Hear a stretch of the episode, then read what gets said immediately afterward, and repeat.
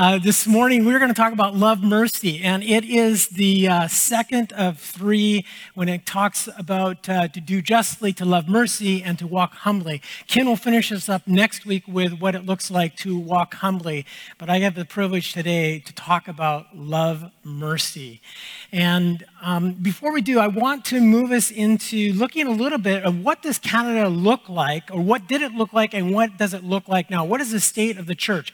So I. Um, I have this little graph here that uh, I want to be able to share with you. And it, this is a census that was taken in 1971. Another one was taken in 2011. And then the last is a survey that was taken in 2018.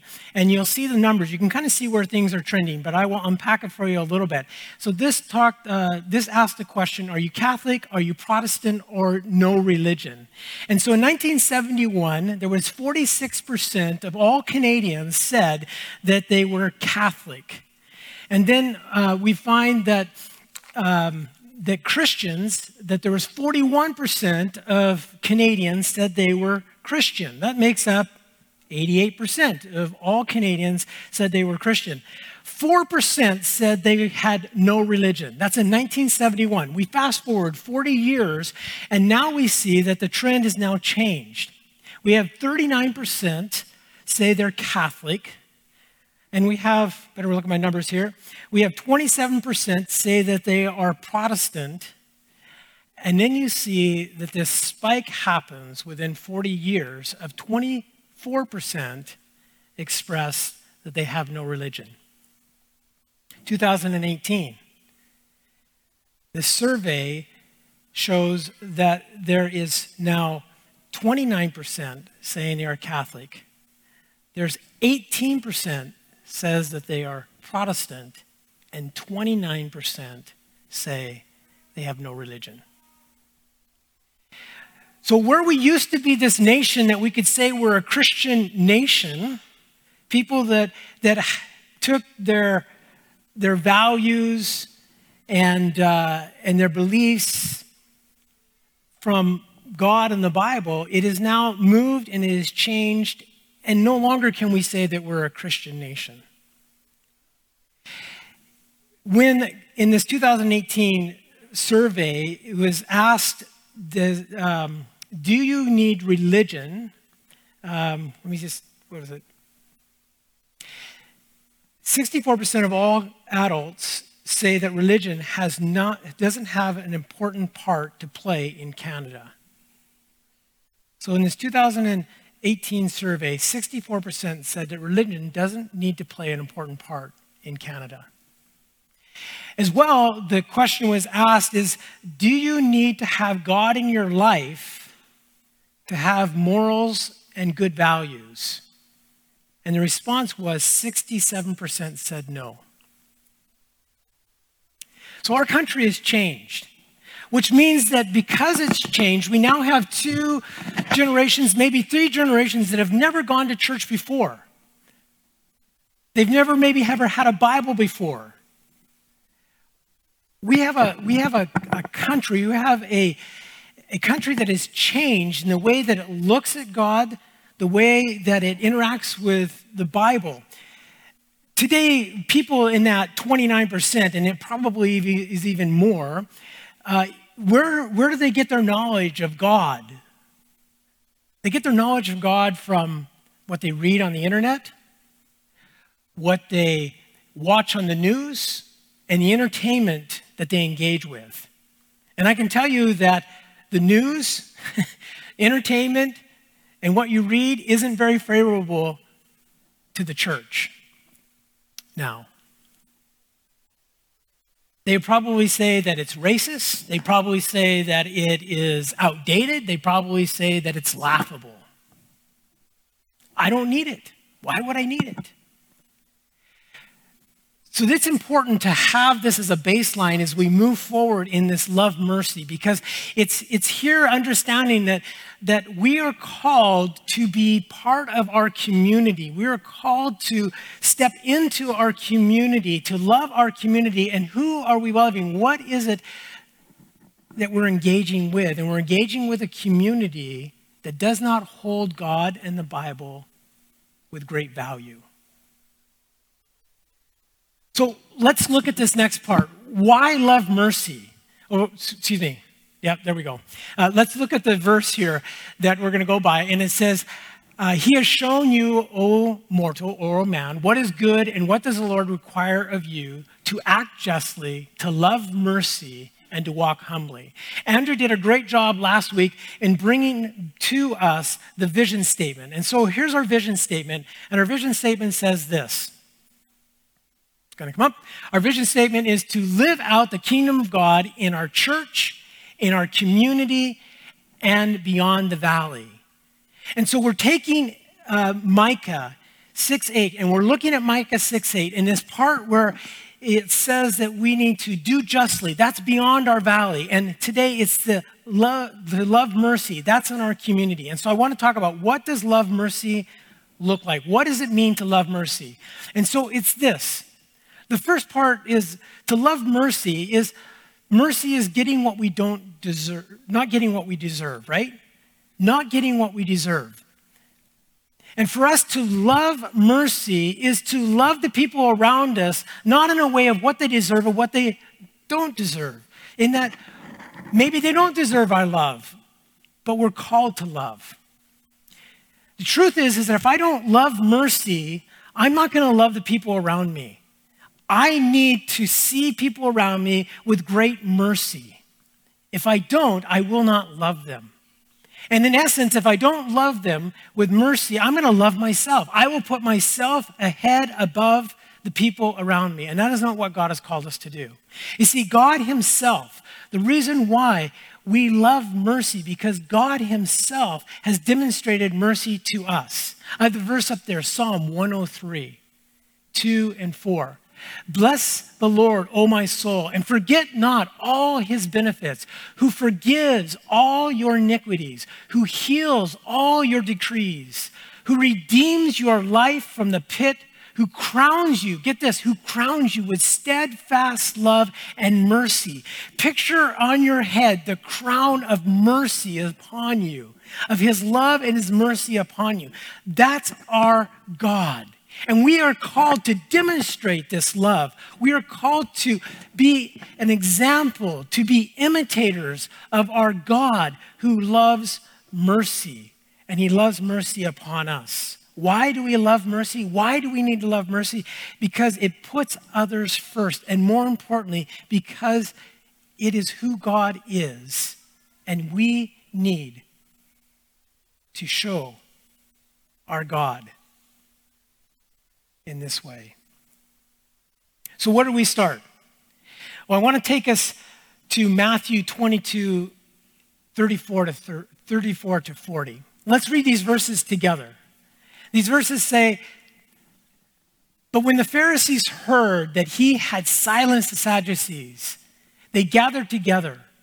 And one of them, a lawyer, asked him a question to test him Teacher, which is the greatest commandment in the law. And he said to them, You shall love your God with all your heart, with all your soul, and with all your mind. And he said, This is the greatest and first commandment. And the second one is like it to love your neighbor as yourself. All the law and the prophets hinge on these two. So, where do we start? We start with the part of loving God. Loving God with all of our heart, with all of our soul, and with all of our mind. We are creatures, we are people who love. We want to be loved, and we will love. And if we don't love God with all of our heart, with our soul, with all of our mind, with all of our strength, we will love something. It'll be yourself, and we live in such a narcissistic society, it's so easy to love ourselves. Matter of fact, it's so easy to fall into that trap of loving ourselves. Sometimes I'll take out my phone and I will go to my photos. And if you have an iPhone, I don't know if this works on Android, but if you have an iPhone, you can, uh, you can take it so you can see how many selfies you have. You ever done that before? It's a little embarrassing. Don't think too highly of yourself. I know there are people that they will take a picture of themselves and they'll keep taking a picture, look at it, keep taking a picture until they get the right one to post. You've probably never done that. That's probably good. It sounds simple to love our God with all of our heart, with all of our soul, with all of our strength. Here's the question the question is this You want to know where your love is? Where are you spending your money? Where are you spending your time? Where are you spending your treasure? When you look at your, your time, your treasure, and your talents, when you look at those, are you asking God, where do you want me to spend your time, God, your treasure, your talents? That's what it looks like to love God with all of our heart, all of our soul, all of our strength, with all of our mind. We do it as we as we we practice the rhythms, these spiritual rhythms of spending time with God in prayer, of seeking Him to say, Lord, what do you want me to do with my time, with my talent, and my treasure? Sometimes I find myself coming to God and saying, Lord, I'm having a problem with this. You need to fix this. You need to fix this person. This person is really bugging me. You need to change this person. I find myself coming and saying, Lord, I have this problem and you need to fix the problem. You need to take away the hardship and the trial. And I don't think it's wrong to be honest with God because I, I know He already knows our heart. But, but what I, I think and what I want to be drawn to in my spiritual rhythm of prayer is to sit and to say, God, what do you want to say to me? How do you want to speak to me about my problem, about my hardship, about my situation? What do you want to say to me, God? Because God wants to speak to us. And when, I, when I'm loving Him, I'm, I'm allowing Him to speak to me as, as Phil said today, Pastor Phil said today, we are so, in such a hurry to slow down and to spend time allowing God to engage with us and to speak to us, to read Scripture, to hear Him speak to us, to serve. Service is an act of spiritual worship, serving is an act of love towards God. It's a spiritual rhythm. Hospitality. And I know in a COVID period of time, it's hard to be hospitable, but man, God can be pretty creative if He wants to, if you allow Him to, to be hospitable to the people around us. And I'm spending too much time on this point, and I got to move on. But if we are not loving God, we will put ourselves first. And then He says, Love your neighbor as yourself. I believe when we are practicing worship with God, practicing spiritual rhythms with God in a healthy way, we will find ourselves loving ourselves in a healthy way. It won't be all about me. It's going to be about Him. And therefore, we will love people in a healthy way. And do you know it's not an option? To love the people around us is not an option. To love your neighbor is not an option. I know that I've had some pretty annoying neighbors in my life, and I want to make it an option, but it's not an option. I have to love them. So, where does this lead us? Well, what does loving our neighbor look like? There are times that I read scripture and I think, really? Really? Would, really? Do you put that in there? Let's look at this scripture because this is one of them. All right? So this is what Jesus says. But I say to you, but I say to you who, who eh, I don't know what I'm saying. but I say to you who hear, love your enemy, do good to those who hate you. Seriously? And then he goes on to say this. Jesus says this I say to you, love those, or if you love those who love you, what benefit is to you? For even sinners love those who love them. Now, let's just replace that word sinners for a moment. I don't want that to trip you up. I want you to look at that as the common person, all right? That's the everyday person on the street, just normal person. God's not in your life. And he's saying, listen, even the people that don't have God in their life, they will love the people that love them.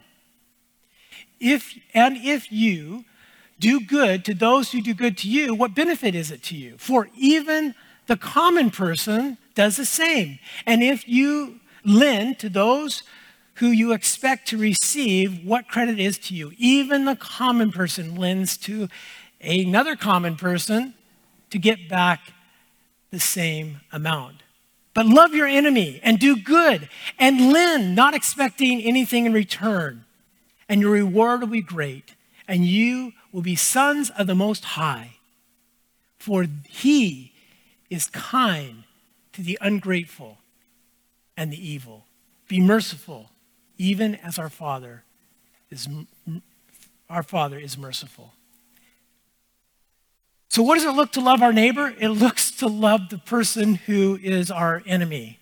And you know what I say is that that's the bar. So the bar in the world is like here, and God says the bar, my bar, my bar is up here. Love your enemy. If you can start by loving your enemy, if that is your standard to say, I can even love my enemy, then what follows below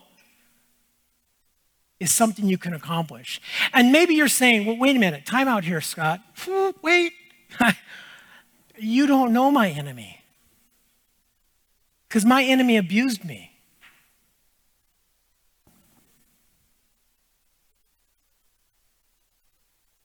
My enemy beat me. My enemy called me names of stupid and other things that you can't say in church. And you're telling me to love my enemy?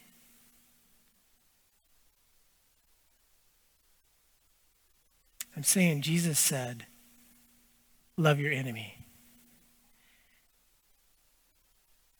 And he took it right to the cross. As he hung there and he looked down on the people who had crucified him, and he said to them, he says to his Father, to our Father, Forgive them, for they do not know what they are doing. So it's not me. I can't tell you that I can actually accomplish this every day, but I know one who can.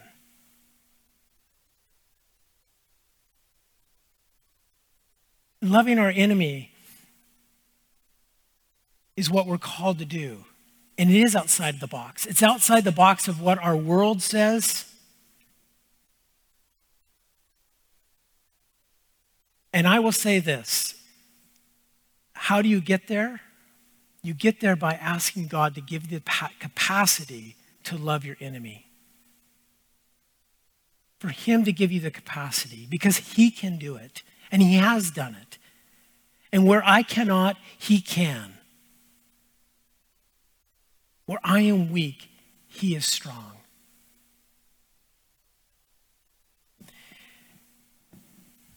Let's move to this part of how we see our valley. So in Matthew 9 35 to 38, we will read these words. And Jesus went throughout the cities and the villages, teaching in their synagogues and proclaiming the gospel of the kingdom and healing every disease and every affliction. And when he saw the crowd, he had compassion for them because they were harassed and helpless, like sheep without a shepherd. They, he, then he said to his disciples, The harvest is plentiful, but the laborers are few. Therefore, pray earnestly that the Lord of the harvest will send out his laborers into the harvest. How do you see the valley that you and I live in? It says that Jesus looked at the crowd and he had compassion for them. He had this great compassion. And what, what go, go back to that, that verse for a moment because look at the people he had compassion with. They were the ones that were harassed, they were helpless, they were lost, they were sheep, they needed a shepherd. Just look around as you drive around and look at the people in our community. Those people, do you have compassion? You know, we're, we're, we're pretty good at, at setting ourselves up better than the other people around us. I heard a guy once say that we get into the er thing and we live in the er thing. I, well, at least I'm better than them. At least I'm thinner than them. At least I'm smarter than them. And, and we live in that. And I live in that, and I struggle with it. But having compassion is looking and saying, everybody needs Jesus. Go back to my outline there. Because when I had compassion, then do I actually believe that this valley is a valley that is ripe for harvest? Do I see that God is working in people? I may not know who He's working in, but people, God is working in people's lives. I know there are at least two people here that I've heard their testimony that God was working in their life, and it's been within this year that they've encountered Jesus like they've never encountered Jesus before because God was working in their life. And they didn't come from a church background, they were part of that 29% that I talked about. Do you believe that God is working in our valley? I want to. I want to look at our valley and I want to have this compassion because I believe that God is working in the valley. And, and, and so, what we want to do is we want to move us as a church to walk in our principles of in, for, and when. It's with. It's not a gimmick. It's for us just to examine our hearts and to say, where do I fit in here? And the first part is the fact that we are in this valley. Do you believe that God has put you in this valley? He's put you in a job. He's put you in a community. He's put you put people into your life for a purpose, for his plan that He is working in their life, that He may call you to be involved in their life. You are in this valley. And what we want is that, is that, you know how you have a fence and you can look over a fence? Remember Tim, the tool guy? Wilson? Howdy ho, neighbor. We need to do a little bit of some howdy ho, neighbor, with Wilson. If you don't know, look it up on YouTube, Tim the Tool Guy, and he'll be on there. But you never saw his neighbor's face. All you saw was this right here Wilson. And they had these conversations. We need to look up. Look up because the fields are ripe with harvest. Look up. Look around. You know, God could be working in that person. You go to the grocery store and, and you know, that lady or that guy, he's checking you out and they're not doing it right and they can't seem to get it right and they seem to be grumpy and you're just, you know, oh man, I need to get out of here. Why are they so slow? They're not doing their job properly. They don't seem like they know what they're doing. What if you love them with mercy?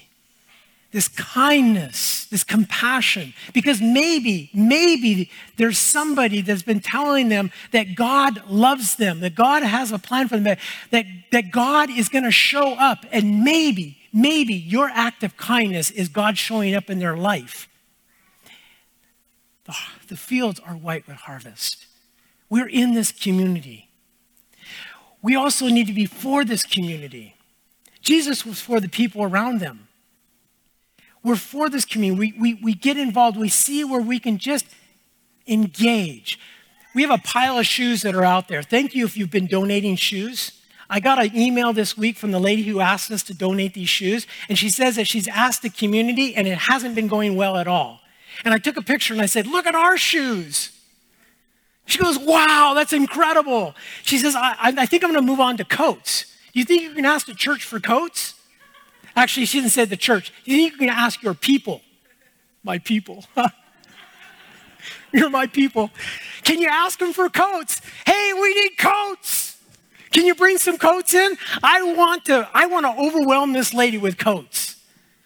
She doesn't know what's going to happen to her. But that's just being for our community in those ways. Being for our community is volunteering at a food bank or volunteering in another area of this community. Being for our community is actually knowing your neighbor who maybe they're a young family and they're, you know, you've been watching them and all they're doing is going from work to home to school, da, da, da, da, and you go, you know, we could help them out. What if you knocked on their door and you say, listen, you got to get to know them a little bit. You can't just do this. But if you know your neighbors, to say to them, listen, you need to go out on a date. We're going to watch your kids. And here's a hundred bucks to go out on a date. What do you think your neighbor would say? You crazy? You don't know my kids? I don't know your kids, but we're going to get to know your kids. They come back from that time, maybe, just maybe, they come back from that time because you're for them. You've been talking to them. And they come back and they sit down, the kids are in bed, and they say to you, Man, thank you so much. We needed this. Our marriage hasn't been doing good, or we've been going through a rough time. We've been watching you, and you guys do it pretty good. What do you do? And you just simply say, Ah, oh, you know, you don't, you don't see us all the time. Boy, if you did, you'd go, they don't have it together. But I'll tell you what, we try to operate on some principles. They really help us, these principles. And maybe you leave. But they may come back to you and say, those principles, what are those? Where do you, where do you get those principles? Ah, let me tell you being for our community, and then we get to be with our community. You know, that's why I say that's what Lisa Postma, she is in her community. She is for her community and she is with her community. And it gets messy when we get in our community or with our community. Because we start traveling with people and we start hearing about their struggles and their trials, and we got to walk with them. But that's what Jesus did. He was the woman at the well. It was messy. It was really messy but look at the results. Okay, I've gone way too long, and I'm going to wrap this up right now. Here we go. What do I need to do? This is what I need to do. I need to pray. I think I need to pray.